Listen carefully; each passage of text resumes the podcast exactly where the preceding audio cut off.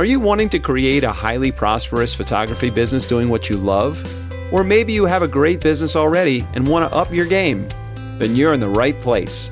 Master craftsman photographer Luci Dumas and her guests are here to support you on your journey. Now, here's your hostess and tour guide, Luci. Excellence is the gradual result of always striving to do better. And that's a quote by Pat Riley. And I am beyond excited today to share my guest with you, Jerry Ghionis. If you haven't heard that name, well, uh, where have you been um, in the last 20 years? How long has it been? Almost 30 years, uh, almost 30 years as a professional and um, um about 22 years of teaching. Right, so, yeah, right. It's been a, lot, been a long time. So my math's pretty pretty good there. Yeah. so anyone that would like to know more about me, just go to lucidumascoaching.com, Luci with an I. And I just want to get on with the show here because I've got like this treasure trove of a human being uh, smiling back at me. And um, so I want to, I'm not going to pick your brain, but I'd like to go wander around in it for a bit. That's awesome. What a great line. Oh, I love it. All right. So Jerry is widely regarded as one of the top five wedding photographers in the world. His theatrical and iconic images have redefined modern wedding photography. He is a proud, we call it Nikon ambassador. you say Nikon, right? Well, I mean, you got to remember that when you say we, Nikon is a Japanese company and it's pronounced Nikon. So I, I, every American is saying it incorrectly. Exactly. so when I say we, I mean every every American. I, I wasn't claiming we were right, just that that's what we say around here. That's awesome. So I've learned how to speak Australian and New Zealand. Perfect. And it's how you say yeah. So in California, we say yeah. Yeah. And and you say yeah, oh, yeah. Oh, oh yeah. Yeah. and Australia or New Zealand, they say yeah. yeah. So anyway, I'm fluent in. I love it. It's perfect. yeah. Let's see. He was the first Australian named on the first ever list of top 10 wedding photographers in the world by American Photo Magazine also named Australian Wedding Photographer of the Year by the AIPP. He's proud to have won the WPPI, I like to call it WIPI, but Wedding and Portrait Photographers International Wedding Album of the Year. I wouldn't worry about all that stuff, Luci. People can just Google that. Okay. Yeah, but, yeah. you know, anyway, I remember when you won the Album of the Year the first time and how your work just sort of blew the lid off everyone's imagining what's possible. So, yes. Thank you. It's been a long so time. you've got a long list. Well, I'd like to know what you're the most proud of of your achievements. I'm most proud of my relationship with my wife. That's hands hands down the easiest the easiest answer that I can give you. So okay, yeah, that's the, what I'm most proud of. Absolutely. Now, is there something and I love that. And I wish I had that. Um, is there something in your career, you know, an award you received or yeah. something that was just like, wow? Yeah, there's been some milestones, I got to say. I remember getting, I remember growing up buying, I think, one of, if not the first issue of American Photo Magazine as a child, uh, as a teenager. And I got obsessed with American Photo. And then, you know, as I started growing in the industry, I got this email saying this is the first ever compilation list that, you know, that I don't know how they conducted that list or how they created it, but it was, you know, we we would like to include you as one of the top 10 wedding photographers in the, in the world in an issue of our magazine. And I'm like, this is crazy. Um, so I literally was wiping the tears uh, by the end of reading the email. So that was pretty amazing. it got watered down when every year thereafter they just chose a new list but i'm not going to let it diminish how i felt at the time how they came to that but that was cool winning my first grand award at wppi was mm-hmm. certainly a, a highlight mm-hmm. um, it's funny like after all these years um, i think you're only really as good as your last shoot you know I, I, there's no doubt I've, I've done some pretty cool stuff over the years and and i'm really proud of my work but ultimately a lot of the my personal milestones has been making a bride believe in herself that she's beautiful. It could be the a portrait client that didn't expect miracles, but all of a sudden got a beautiful, meaningful portrait of themselves. And mm-hmm. you know, the, the trophies are great, the accolades are great, and and all that kind of stuff. But I think that being here after you know almost 30 years in this industry and not having done anything else as a professional i think longevity i think is a is a very important thing as well but um yeah i'd say that there there are the few things i remember microsoft um, announcing, you know, me and, and a few others in my industry as an icon of imaging. That was pretty cool. But yeah, there's, there's been a few things over the years. It's been it's been good. Yeah. Yeah, I would say for me, just still being around 40 years later, full time, no rich husband, no inheritance. Yeah. Yet, um, you know, didn't win the lottery. Yeah. Um, managed and still manage to have a good life. Um, yeah, it's amazing. And I remember speaking at the Professional Photographers of California convention and someone saying, oh, I came to this convention just to hear you speak. It's beautiful. That was a moment where I realized uh, I had gone from one stage in the career to that next one where I was able to give and share and support other people. And one of those people that came to that convention changed her whole business profile. I used to speak on how to photograph children, and it, it was very detailed. And she said, We went home, we did your business model, and we've had a thriving children's career. So I'm sure you would agree. It's those, yes, I loved getting my PPA masters. That that was a huge achievement, but it's those wins that are earlier that yeah. uh, can kind of keep us. Does that keep you kind of moving forward, or are you someone that's always pushing yourself anyway? I, I think I'm always pushing myself. I'm always reinventing myself. For me, it's very much, and I say this all the time, but it, it certainly rings true. And that is, I always focus on the process, not the result. And that's with anything in life, whether it's photography related or personal development, whatever it may be. I think that too many of us worry about the result. Like, I'll only go to the gym and I'll keep on going to the gym if only I see quick results. Mm. I'm like, I'll just focus on doing the work. Um, you know, some people get obsessed with competition in photography, and I certainly have been there in my career, but it wasn't about the the pat in the back or the accolade. It was actually the process of of doing the work, which is mm-hmm. what the it might be a cliche, but it, it, it's just the truth. You know, I love the process of creating, and in the last two three years, uh, obviously we've all had a tough time in the world, and in terms of just you know COVID and a lot of stuff that's been going on, let alone the US and all the stuff that's been happening. And I've probably produced some of the best work in my career, but I've had this really long social media break. And I don't care. Like I, I I'm not like obsessed with affirmation and and and I'm, I'd rather be obsessed with pleasing my clients and having quality time with my family and and those those things are more meaningful to me and don't get me wrong you know support and affirmation is fine but it's all very temporary. Um, right. So for me, it's always about the creative process, whether it's a business idea, whether it's a uh, the next wedding shoot, it's the next portrait shoot, or creating a product or something. You know, for me, it's that's what's fun. That's the fun bit. Mm-hmm.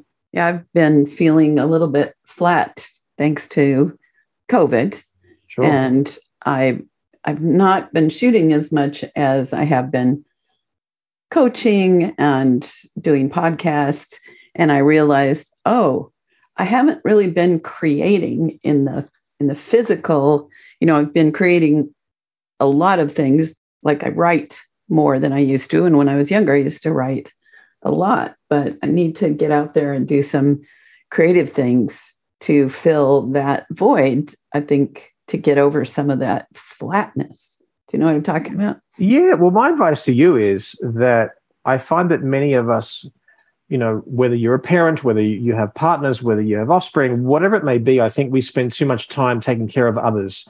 And so, Luci, if if you got booked by a client, nothing will steer you away of that particular meeting, that shoot, whatever it needs to do to fulfill that expectation of that client.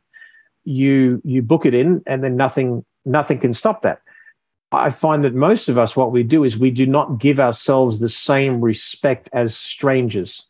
Mm. In other words, you know, I could book a wedding a year away from now, and and short of having a broken leg, and even then it probably wouldn't stop me, I would do that wedding.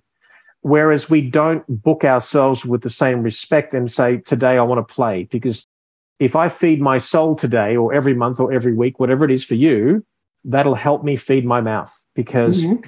you're doing it for the love of it, not, not at the behest of a particular client. You're doing it for the love and the art and the practice of it. And then the next time you're, you're doing a shoot where you are getting paid for it or whatever, you're basically more fulfilled because you've, you've, you've had your playtime mm-hmm. and then you can use that skill and experience and that and that warmth uh, on your next shoot. And right. so that's the thing is that yeah, we got to treat ourselves with uh, similar, if not greater, respect than even clients. Right, right, and during the pandemic, there was more time available for many of us to do those things, sure. and yet for me, it was in some ways harder because when I'm like, okay, I go to the gym these days, I do this these days, you know, like have a routine, and when all of that was then gone, then it was always like, oh, I can do that tomorrow. I can do that next week. Do you have thoughts about, for those of us that work for ourselves, how you kind of set that framework? I think that most of us, I think the biggest mistake that most of us make in the world, doesn't matter in the photography industry, everyone thinks they have time. Mm-hmm. I've got time. I'll have time to get fit. I'll have time to do that shoot, time to have do that website, whatever. We just think we have time. We'll, and often, you know, you will ask the question of each other, like, hey, "How are you?" And, and and someone responds, "I'm getting there." And I'm like, "Well, where is there for you?" Everyone believes they're not there. It, there's always something more that they're striving for, which means that it affects their their ha- happiness temporarily and long term. Mm-hmm. So I, I guess that's the that's the problem is that we don't know where we're going and we don't appreciate things as they come to us. Mm-hmm. So you know, Melissa and I, we have a very strict routine in the sense that we we wake. When I say strict routine, we wake up and we wake up. Now, usually that's that's one of my golden doodles. Zoe, in particular, she'll she'll jump on my chest. She'll you know give me kisses and and she'll want me to jump in the pool with her first thing in the morning, and that's usually how I wake up, which is a great way to wake up and then we work. And then at about five o'clock or four o'clock or six o'clock, latest, we stop working. Uh, weekends, if I don't shoot weddings, we just don't work. And I'm very protective of that time. And some people, you know, might say, "Well, Jerry, I tried to reach out to you, whatever," and I, I you know, my personal time is more valuable than even my work time. Right. So, so basically, I prioritize that because it makes me stronger and healthy and reminds me what I'm working for. So when I do work, it becomes more fruitful. And then there's times where I have off and then I'm so rejuvenated where I'm dying to get to work and and live a purposeful life during those hours. But once mm-hmm. those hours are done, I'm done and then I, I enjoy my life in a very different way. So, you know, you've just got to put your priorities right and realize that time is the most important commodity in the world and you have to value it. Whether right. you're incredible at what you do, whether you've just started as a photographer, the fact is the minute you give up your time, that's got to be worth something. And if mm-hmm. you add value and experience and reputation along with that, well, you can charge more for your time. Right. So, what I hear is having a routine, which is for you what you do when you first get up, and then then you see yourself as I'm at work. We're at work, so we're working during those hours, and then when you're off, you're off. Yep. And unless you choose to work on a weekend because weddings are mostly on weekends then if not then that's that's your family time and so it's that it's that routine as i mentioned that was some of my challenges i had a routine pre-covid and then many of the things that were my habits we couldn't do anymore and trying to substitute those. And i live by myself so there's not and my my cats got old and they're gone. So there's no um but i have routines with my coaching clients and photography clients and such. So yeah that's and yeah. man time does go fast. It's it's surprising when you wake up and all of a sudden you've been in this business 30 years 40 years 10 years. Right. Yeah.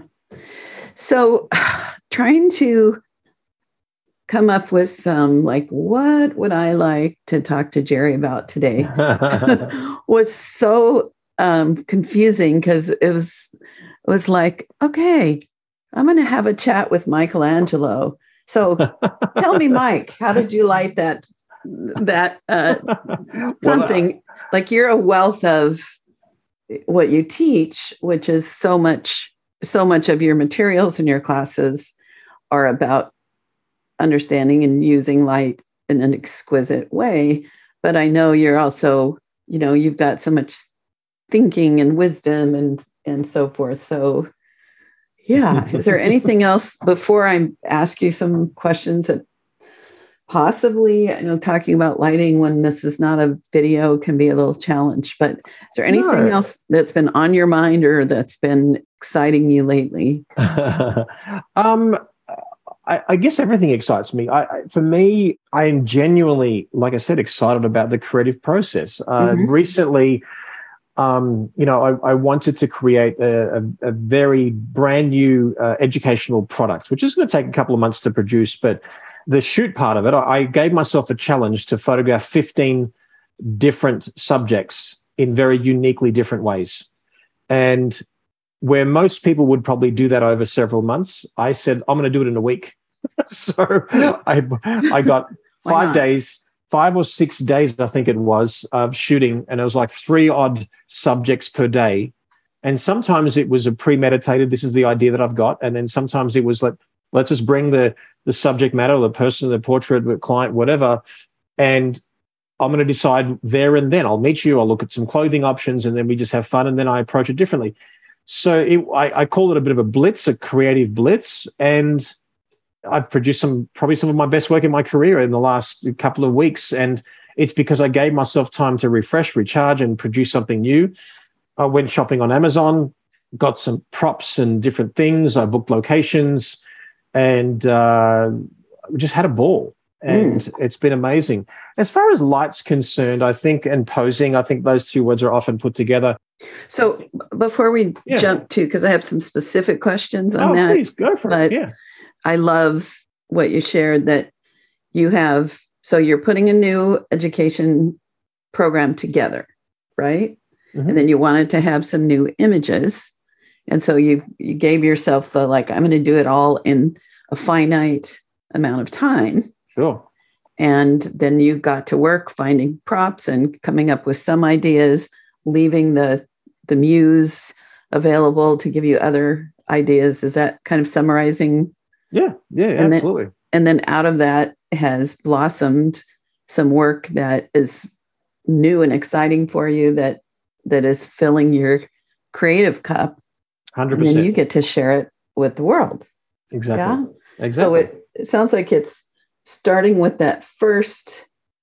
This is what I'm going to do, and then then letting that, like jumping on the horse and letting that look, you you could be the most right. talented person in the world of any industry in every genre, but without work, it, it, it's nothing. It's actually a waste. It's even it's more sad because you like not. It's not usually the most talented person will win. Right. It's that it's usually the most hardworking. Now, okay, if you're blessed with some attributes of a particular that's conducive of helping you succeed in a particular industry or genre, fantastic.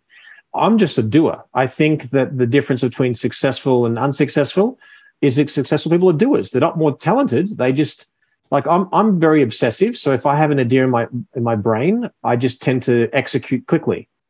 Mm. Um, and and I guess that's the problem. And one of my favorite quotes, I said organically in conversation, but i have repeated this in many many conversations, and and that is creatives aren't short of ideas. The problem is committing to one. Mm. you could have a, a girl walk into your studio or your home, whatever it is, and you've got an infinite number of ways of photographing her. Where do you begin? Right. So you've got to, at one point, commit to an idea and pretend it's the best idea in the world, mm-hmm. and then be happy about it. Right. Yeah. so, yeah. One of my big challenges when I go to an environment, because I love doing natural light as much as I can in a beautiful environment that also has good lighting I can work with is an environment like I went to um, Vail, Colorado, and it happened to be the perfect weekend where the aspen trees were at their peak. So no one was going to say, "Oh, you should have been here last weekend," or "It'll be better next week." It was like happened to be the weekend.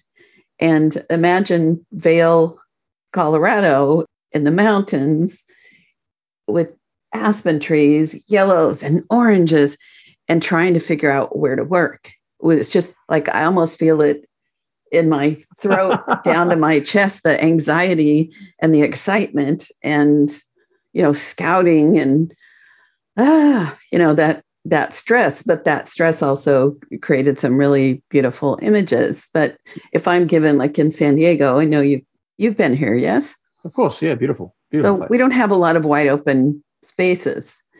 And sometimes that's better for me because this park only has this many target rich places. So I use those and then I go deeper into the posing and the just all the other stuff. Instead of a buffet, it's like a beautiful plate of food. Does that make right. sense to you? Yeah, of course. Absolutely. Yeah, yeah that's very cool. yeah. So my audience likes action steps, I've heard. And I'd love to talk since your biggest claim to fame is besides everything else is the being the lighting guru at least from where i sit mm-hmm. so could you share some like where does a beginner start both in thinking and understanding lighting what equipment Sure. So, look, I often get questions people saying, Hey, should I invest in a DSLR or should I go mirrorless? I'm like, that's just a, a no brainer question. Mirrorless just makes life more fun, efficient, confident, and freedom. Like it, it's basically because you can see live exposure, um, you're seeing what you get, and it just makes it so easy to to to capture a photograph. And I say capture because without creating, without empathy, without posing, lighting, or whatever, you're just capturing what's in front of you. If you can craft something, well, that's another story. So people have to think of their camera as a tool. You make the difference. In terms of lighting, I often, when I'm teaching a beginner and even an experienced person, I often say, I want you to liken every light source to water and you begin to understand it a whole lot better because lighting, people see it as not tangible. They see the results of light as tangible because I can see that light on that face, but they don't see the action or the, or the, the beams of light. They can't see it unless I get smoke in a can and sprayed in front of a beam. So, or creating a beam.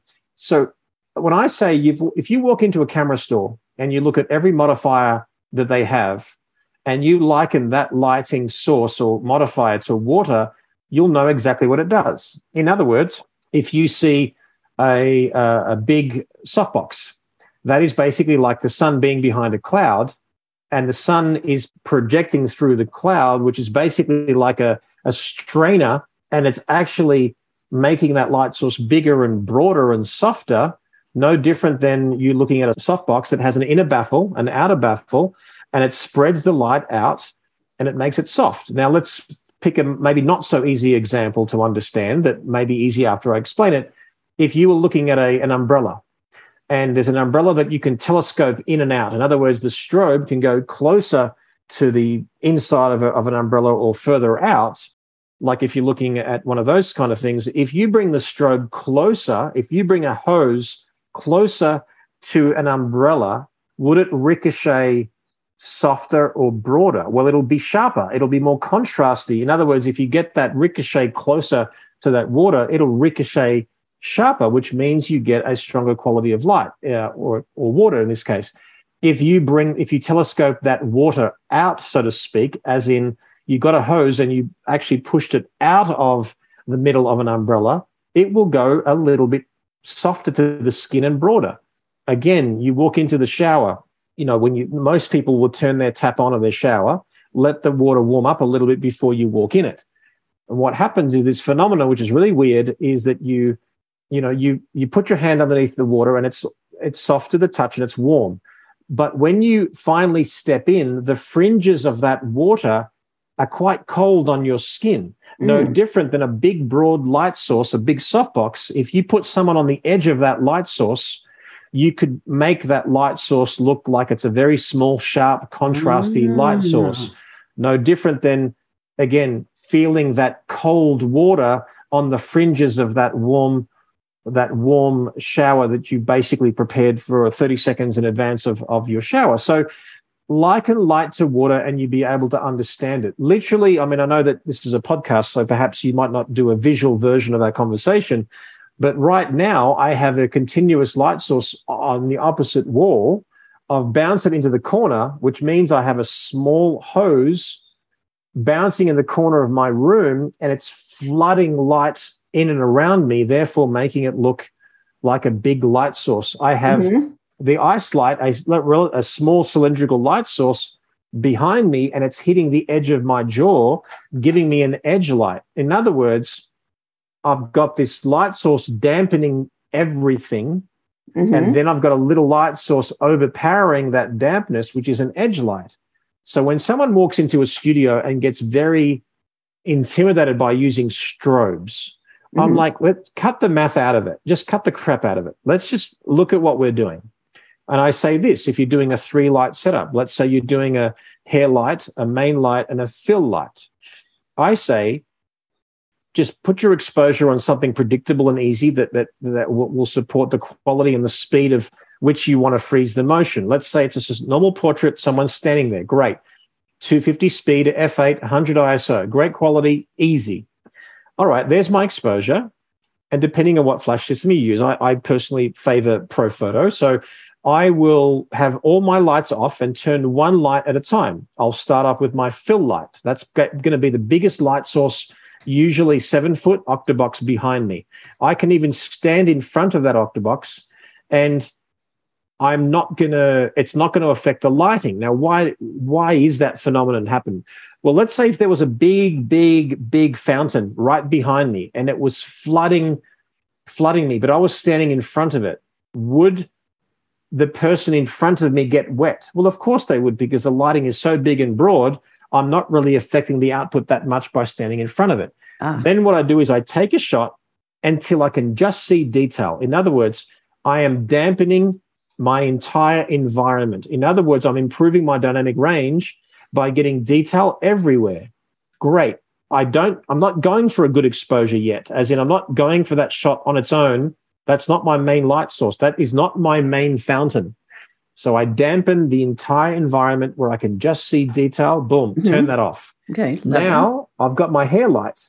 So I take my shot until I can just see detail in the rim of the hair, on the shoulders, on the arms, or whatever I'm using. Great. I turn that light off. Then I turn my main light on. I'm making sure that I get the direction of light, the shadows that I want, and the exposure that I want from my main light, because that's going to be illuminating everything. Great. I've got that. Then I turn those three lights on, and hey, presto, I've got an incredible exposure. I didn't get out, bring out a light meter like I used to. I'm not working out maths and understanding the inverse square law, which is important Right. to understand the, the foundation of what that means, but it's less mathematical. It's more to do with feeling. Once Right. I've done that, then I forget about my lighting and I focus on connecting with my clients. Every so often, I'll recalibrate them and say, hey, turn your face bias to the light. And ultimately, though, it's just one step at a time. I, I, Mhm. I have a very specific technique. There's five steps, in my humble opinion, to a great photograph. And I follow those steps every single time in almost every genre. Mm. And it works.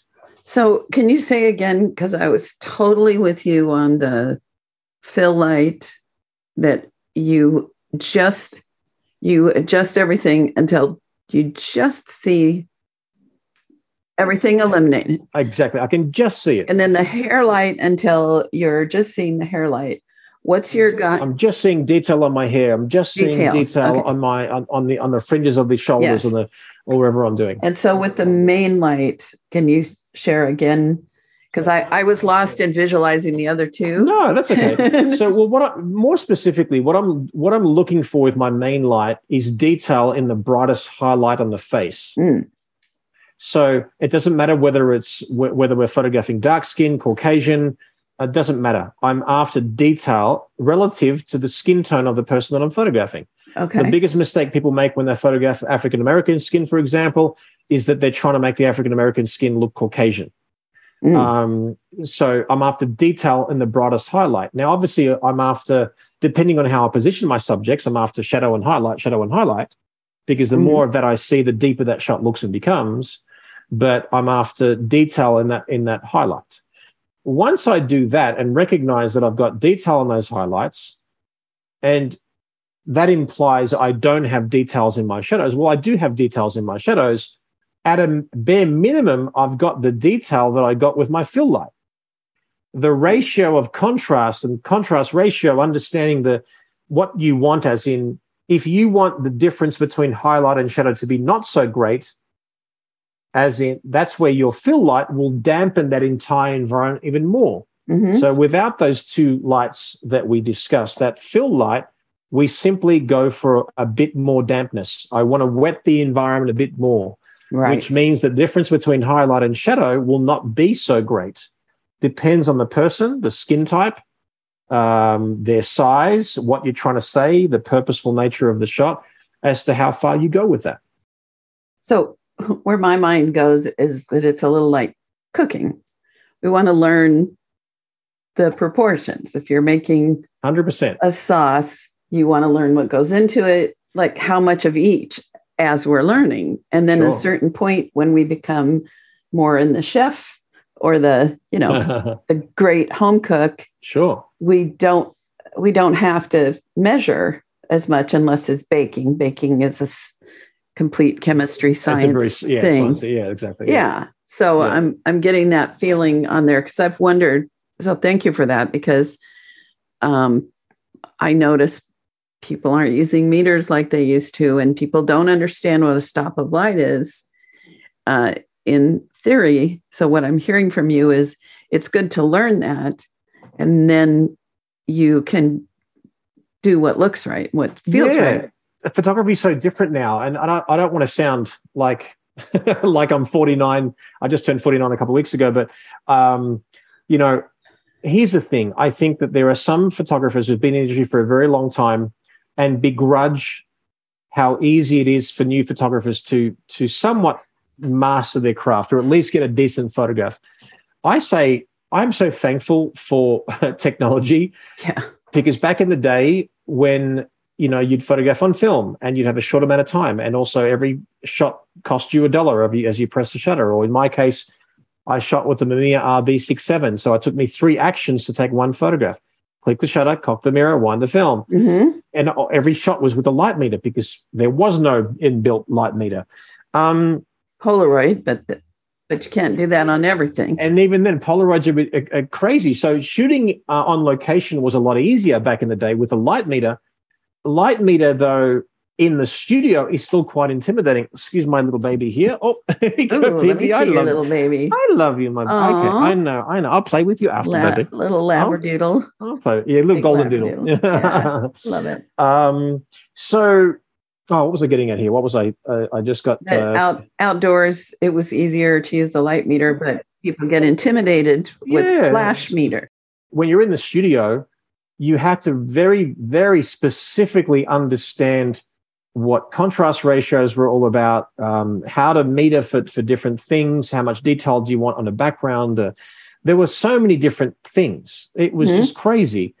Now, I could literally say to students out there, because I suffered, let's say suffered, I learnt the hard way because I had to, that you should do the same because, or there's some romantic notion attached to doing it the hard way. I'm saying my personal advice is don't waste your time, energy uh, on a light meter. I don't think it, it it's needed because you might approach something scientifically rather than actually just look at what feels good to you. Mhm. Um, you just look at a subject and say, what? Are, how much detail do I want? Okay, there's your.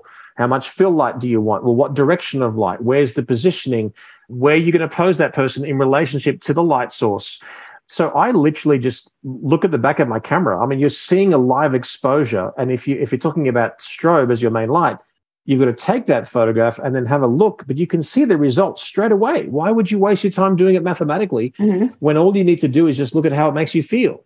Right. Um, so that that's the thing is I think too many photographers think, and I, and I find that this is a problem with most analytical men, especially who've come from a very analytical industry. Like you'll get a lot of guys who are in the tech software industry, and then all of a sudden they've got this hobby and they they've got that's those guys that wear the vest with the lenses in the front of the vest and, and they'll they'll just never be creative because they're they're approaching the the photography too technically. Right. And you know you think of the music industry that some of the most beautiful storytellers in the music industry are not technically great singers. No. But they make you feel so amazing with their storytelling you identify with it. Right. so you've got to just understand you know the beatles mostly use like three chords sure you know? like storytellers. Yeah. Right. And yeah. yeah, yeah, yeah. Now, my challenge, because I primarily will find great light outdoors, is if I need to add light because it's an overcast sky and there's no shade to put over their head. So I've got direction of light. I'm challenged to work with strobes without a meter. That if I find, okay, I'm setting this at f8 what is that thing called? The aperture at f8 and so i'll set my my flash so that it's also f8 but as a direction and meter for that. That helps me because otherwise i'm kind of winging it for a while. But if i did it a lot i'm sure i could it's just like in that environment i'm like the the novice chef with additional light. Yeah. If I did it a lot, I could definitely, or if I just used ice lights where you can just see it, right? well, I think uh, here's the thing. I think that there there are everyone will have a different approach. I will tell you something different. You'll have another person on your podcast that will tell you something different. What we're saying here is that there are an infinite ways to get to a similar destination. If it's whether it's just taking a pretty shot as a hobbyist and you want to share on Instagram, whether it's for a client, whether you're semi pro, doesn't really matter as long as you enjoy what you do. I do think, though, some people gravitate towards some things. Basically, what you admitted right now, you are not confident using strobes or flashes, especially outdoors. So what you what you don't know, usually you fear and, and less confidence. What I'm what my encouragement to you is if the light source was there, let's say you've got the sun, it's hitting the back of somebody. Okay. So you've got now there's most people in, in today's industry, they're going to backlight everything. It just seems to be the trend and it's easy. I'll backlight everything. It's all soft and airy and all that stuff. So I want to I want to clarify. I'm confident, but I use my meter. I'm not as practiced because I t- totally get that. Yeah. Because I, am great at finding light um, so yes, totally, totally, totally get that. I'm, I'm not, I'm not saying you're an experience in that perspective. I'm, I'm as yes. a metaphor of what a lot of our, the way everyone either starts or continues or reinvents or whatever doesn't really matter. Eh, what right. I'm basically getting at is that I think that we all have a particular approach. I think that when we start to identify creative triggers in our environment or literally liken outdoors to a studio, mm-hmm. your whole world changes. Right. And some people, in your case, you feel comfortable in getting that exposure, that that that meter, and firing off the flash. If it works, perfect. That's your comfort level. There are some people that will rely on the gear. Like you can, the Profoto, for example, you have a TTL mode and a, a manual mode. You can mm. let the hmm. camera, or the, the the strobe, or the or the the speed light give you what it thinks to be a great exposure and you're somewhere in that in that pocket great flick it to manual and adjust accordingly based upon again, so think of it like where your analogy of there of the of the chef or the cook or whatever. You know, Melissa, um, when she cooks, she follows the recipe, the menu to a T. She mm. never deviates. Where my when my mum was still with us, um, Melissa would watch mum cook and she would try to diagnose what mum was trying to teach her. and mum yeah. was like being a Greek family, like she's like, I just, you know, just grab a pinch of salt and just put a bit of garlic in there, whatever. Like she would yeah. almost dispose of it. Like, why are you bothering me with these stupid details? Right. And and Melissa would like, no, no, no, just tell me what it tastes good. So what I'm getting at is I don't care what meal you make, as long as it tastes good for you, to you, and for the people that you're feeding, your clients, the, your peers, whoever you're doing it for, How you get there, I don't really care. Um, if you can get there in a more fun and efficient and confident way, I think that that's where, when you share knowledge and wisdom, I think that when someone shares with you a different approach, or hopefully, that even if one person, you know, likens that metaphor of using light like water, it changes your whole perception of what light is. All of a sudden, your whole world opens up. You're not intimidated by it anymore. Yeah. It's just how do you sculpt it? Yeah, in other words, huge. how do you want to play fight? How do you want to do a water fight? You know? right right well jerry i really appreciate that because with that metaphor of of water from a hose not like the ocean uh, that's a that's another thing but Sure. picturing it because i have some coaching clients where i'm remotely trying to help them understand the importance of a direction of light and why if the sun's going down turning uh, the people away from the sun is not going to give light on the face.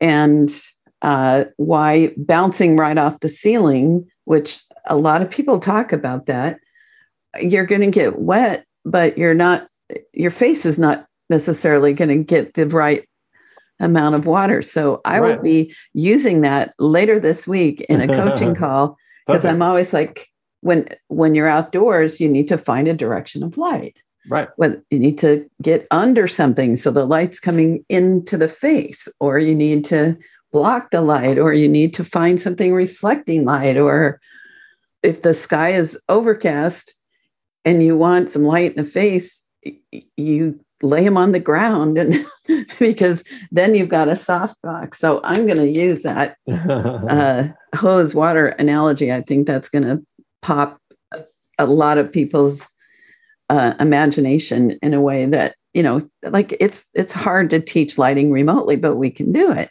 There's no doubt. It's so crazy though that I'm yet to see a light source that if you don't liken it, to water that you don't understand. Even you said under your breath there about the ocean. Let's think about that. Let's. I know you said it in jest, but let's push that for example. So let's think of let's think of landscape. Okay, you've got landscape. Let's say there's there's a, a bunch of mountains. It's not a lake yet. There's no water there yet. Now, why do you not photograph landscape in, in high noon? Well, what's happening is that you're not seeing any detail. You're not seeing any any depth, dimension, shape, and form. That's basically like flooding light in front of someone. Now, where does that work for you? Well, if you're photographing a beauty portrait and you m- mainly want to just see eyes and nostrils and, and lips and you know softness of the skin, well, you flood the light from the top. You may even deflect that water, so to speak, from a beauty dish and then get it to fill in the shadow underneath the chin, for example Mhm. if you're photographing someone, let's say with bad acne, if you have the light coming from the side, as in if you have water coming from the side, it'll hit and deflect the the the acne and everything like that, like little mini mountains, Mhm. and you will see the shape. In other words, they'll cause mini shadows, and parts of that face will not get wet, quote unquote, where you'll see that texture. So you decide whether you use shadow when you're photographing the portrait and then fix it in post production, or, or do a bit of both. Like, what's the lesser of the evils uh, in terms of what you're trying to portray or, or produce? So, it, it, it's amazing that you know if you are photographing, let's say, mature age skin, think of it like like the Grand Canyon. There's a lot of lines and a lot of lines in, on your face, and you've earned you've earned those lines and smiling and crying and wh- however you've lived your life. If you want to show that texture, then you may want to not fill up the Grand Canyon um, because you may make that person look too soft Mhm. or soft for the too soft for the purpose that you're trying to convey. So if you normally most people want to look pretty, quote unquote, but if you're traveling abroad and you're, you know, you want to see a weathered face of a of a fisherman who's 90 years of age in Japan, you might want to see all those rugged lines of the face Right. and everything. So lighting has to be flattering and or help communicate the message you're trying to convey to the viewer about that person. You just gave me a great idea. So, one of the perfect ways to study what you just said is to look at before and after, quote unquote, before and after beauty photographs of some product that's like going to help with wrinkles Yeah. and analyze because I look at those and I know clearly they were taken at the same time. And it's it's I can see how they changed the lighting, and then I can also see how they did a little Photoshop. Sure. And there was oh my gosh, a photographer friend was supporting another friend who's selling a skincare product. So she posted this before and after of a thigh. And the before, it was all the, what's it called? Like stretch marks or something? Or yeah, the the chicken skin, the you know, cotton cottage oh, cheese. Cellulite, yeah. Yeah, the lumps. And then sure. the second one, it was smooth. Right. And of course, the subject was wearing the same shorts and the background was the same. And I know that they moved, that there was the ocean for the light that was supposedly after. Right. And then they moved the hose to way to the side so that it caught every little bump and wrinkle. Right. And I could also see where they did a little fill in on some of the highlights on the one where it looked like a miracle. Right. And so a person could do a whole, like, try to recreate befores and afters to make somebody look like, and also positioning of the light. You know, if you right. put it low or high, you get different streaks and wrinkles. So, yeah, maybe I'll teach a class. yeah, yeah, yeah. let's get somebody willing to have their body parts look wrinkly and smooth and and just in lighting. And i had to um stop seeing that particular post because especially as a fine photographer who posted it that she wouldn't instantly see oh this is just a trick by lighting. This has nothing to do with this product uh, you know so i had to take my judgment away and you know just stop seeing well, it. yeah i mean speaking on that though what is the truth? Like, what is what is anyone's truth? Like, mm-hmm. even a photojournalist, when you when you if you're talking about like purity uh, or reporting news, just by perspective and angle and choice and compression and everything, you will tell a different truth. The way you crop, you will tell a different truth. If you're talking about, you could actually photograph a uh, a, a mother and who's basically expecting a baby, or it could be anything. And some people would be offended by retouching too much, and some people you'll be crucified if you don't. Mm-hmm. So really, everyone will have a uh, you know a preference and a priority. It's understanding expectations, meeting and hopefully exceeding them. And there'll be times where you will show you know the the tiger stripes, so to speak, stretch marks of a of a mother who who who gave birth to a beautiful baby who spent the, the whole life and maybe spending ten years in in IVF and finally earned those stripes. And some people will like wouldn't be caught dead with a photograph of their tummy with those stripes. What's the truth? Doesn't matter. What's your truth? Mm-hmm. What do you want to show? And you know, I, the way I see it, a lot of women especially who do makeup on themselves and hair they you don't do that to look like you do every other day of the week. We simply all want to shine brighter. Mm-hmm. and to some it's uh, you know you'll barely put eyeliner and some will do nothing and some will do everything. And there's some guys who love makeup as well. It doesn't matter. Like it you just do what you want. And then you you know as far as the photographer is concerned you basically promote the shots that you like to do and you will by not saying a word, you are attracting a clientele that identify with those shots, right? And then and therefore you will be you you'll attract the clients that ex- will book you for exactly the kind of work that you're showing, right? You know, right. so I love it. I love yeah. it. Oh well, Jerry, I knew this would be super fun, and that the hardest thing would be getting that narrowing the hose down so, because uh, you're go. like the fountain uh, of everything. Uh, so, t- two questions. If someone wants to get in touch with you, where should they go? So any any website that is remotely uh, connected to to me uh, all goes to my wife. She basically is my pimp. so whether you want to be taught by uh, you want to learn from me, whether you want to be photographed by me, whether it's a wedding portrait, fashion, or whatever, whether it's an in-person workshop. Um, I make it really easy. I have a website called Jerry Jerry Jerry with a J, like jerryjerryjerry.com. That is my uh, link in my bio of my Instagram. That will that will send you to a link tree that will point you to every direction of what we do. So whether you want to learn from me online or in person, whether you want to be photographed by me, or keep up to date with different things. That is the uh, that's the easiest way that I can Great. put it. So jerryjerryjerry.com. Jerry, Jerry, Jerry. Great. Yeah, I noticed, and I assume it's there as well. I was on jerryghionis.com and I saw if you want some goodies, click here. Yeah, yeah. There's a, basically there's a you know if you want some uh, free you know ways of me learning from me and different things like that, go to jerryghionis.com and um, yeah, you click on free goodies and you can sort of download some really cool stuff. Great. And then keep keep in the loop of all the all our offerings. Good.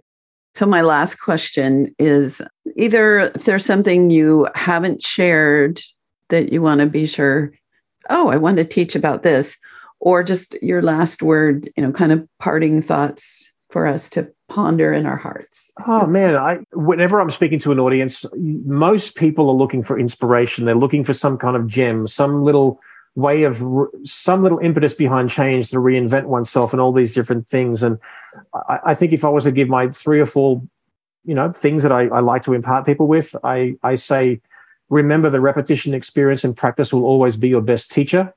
Um, I encourage people to focus on the, the the process, not the result if you're a business owner, work on your business, not just in it. Pretend like you're going to go hungry because maybe one day you will. Mm-hmm. Um, and, you know, there's many, many things, but I think that we get intimidated by other people who've traveled the path before us. So you can either be intimidated or be inspired. But I remind people that you don't have to be the best. You simply have to be better than last week. Mm, perfect.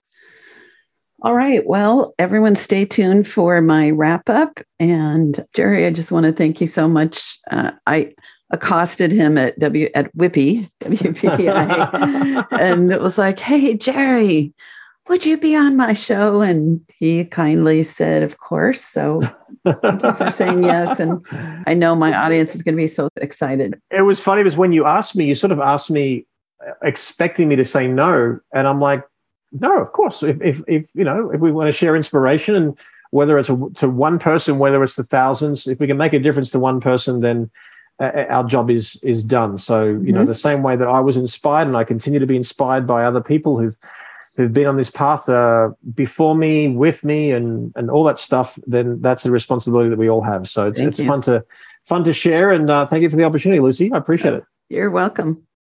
All righty then. So, just a quick reminder I would love for you to join my group program called the Profitable Photographer Sales Academy. You know, you can be the best at everything photography and getting great leads and making people happy. But if you don't know how to sell your work, it is not necessarily going to result in the results you want. So, my core teaching, my superpower is helping people have incredible sales of wall portraits and photographs and whatever else you might want to sell. So this course repeats, but it starts with a six month, six module group of episodes that we have two classes a month and we have some other activities and such. So jump on over to lucidumascoaching.com and look for classes and just get in touch. You can even just Facebook message me if you don't want to set up a real call that we have time on Zoom. Okay. So I feel pretty good about being able to mine some of the gold of the treasure that is Jerry Ghionis. I asked him what he was most proud of, and he's very proud of his relationship with Melissa, which is amazing. Um, and he shared how his first big milestone was being named wedding photographer in the 10 best wedding photographers in the American Photo Magazine and his grand prize at WPPI.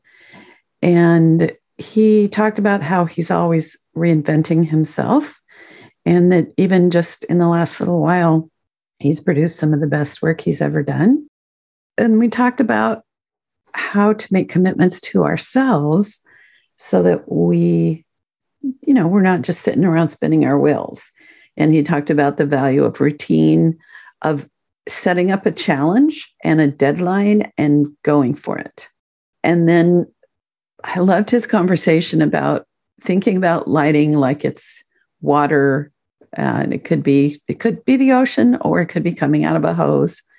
but that we're spraying people with light and the size of the spray and the intensity changes everything and the direction as well. He says there's lots of ways to get to our destination, which is we were talking about light, but find what works and enjoy it.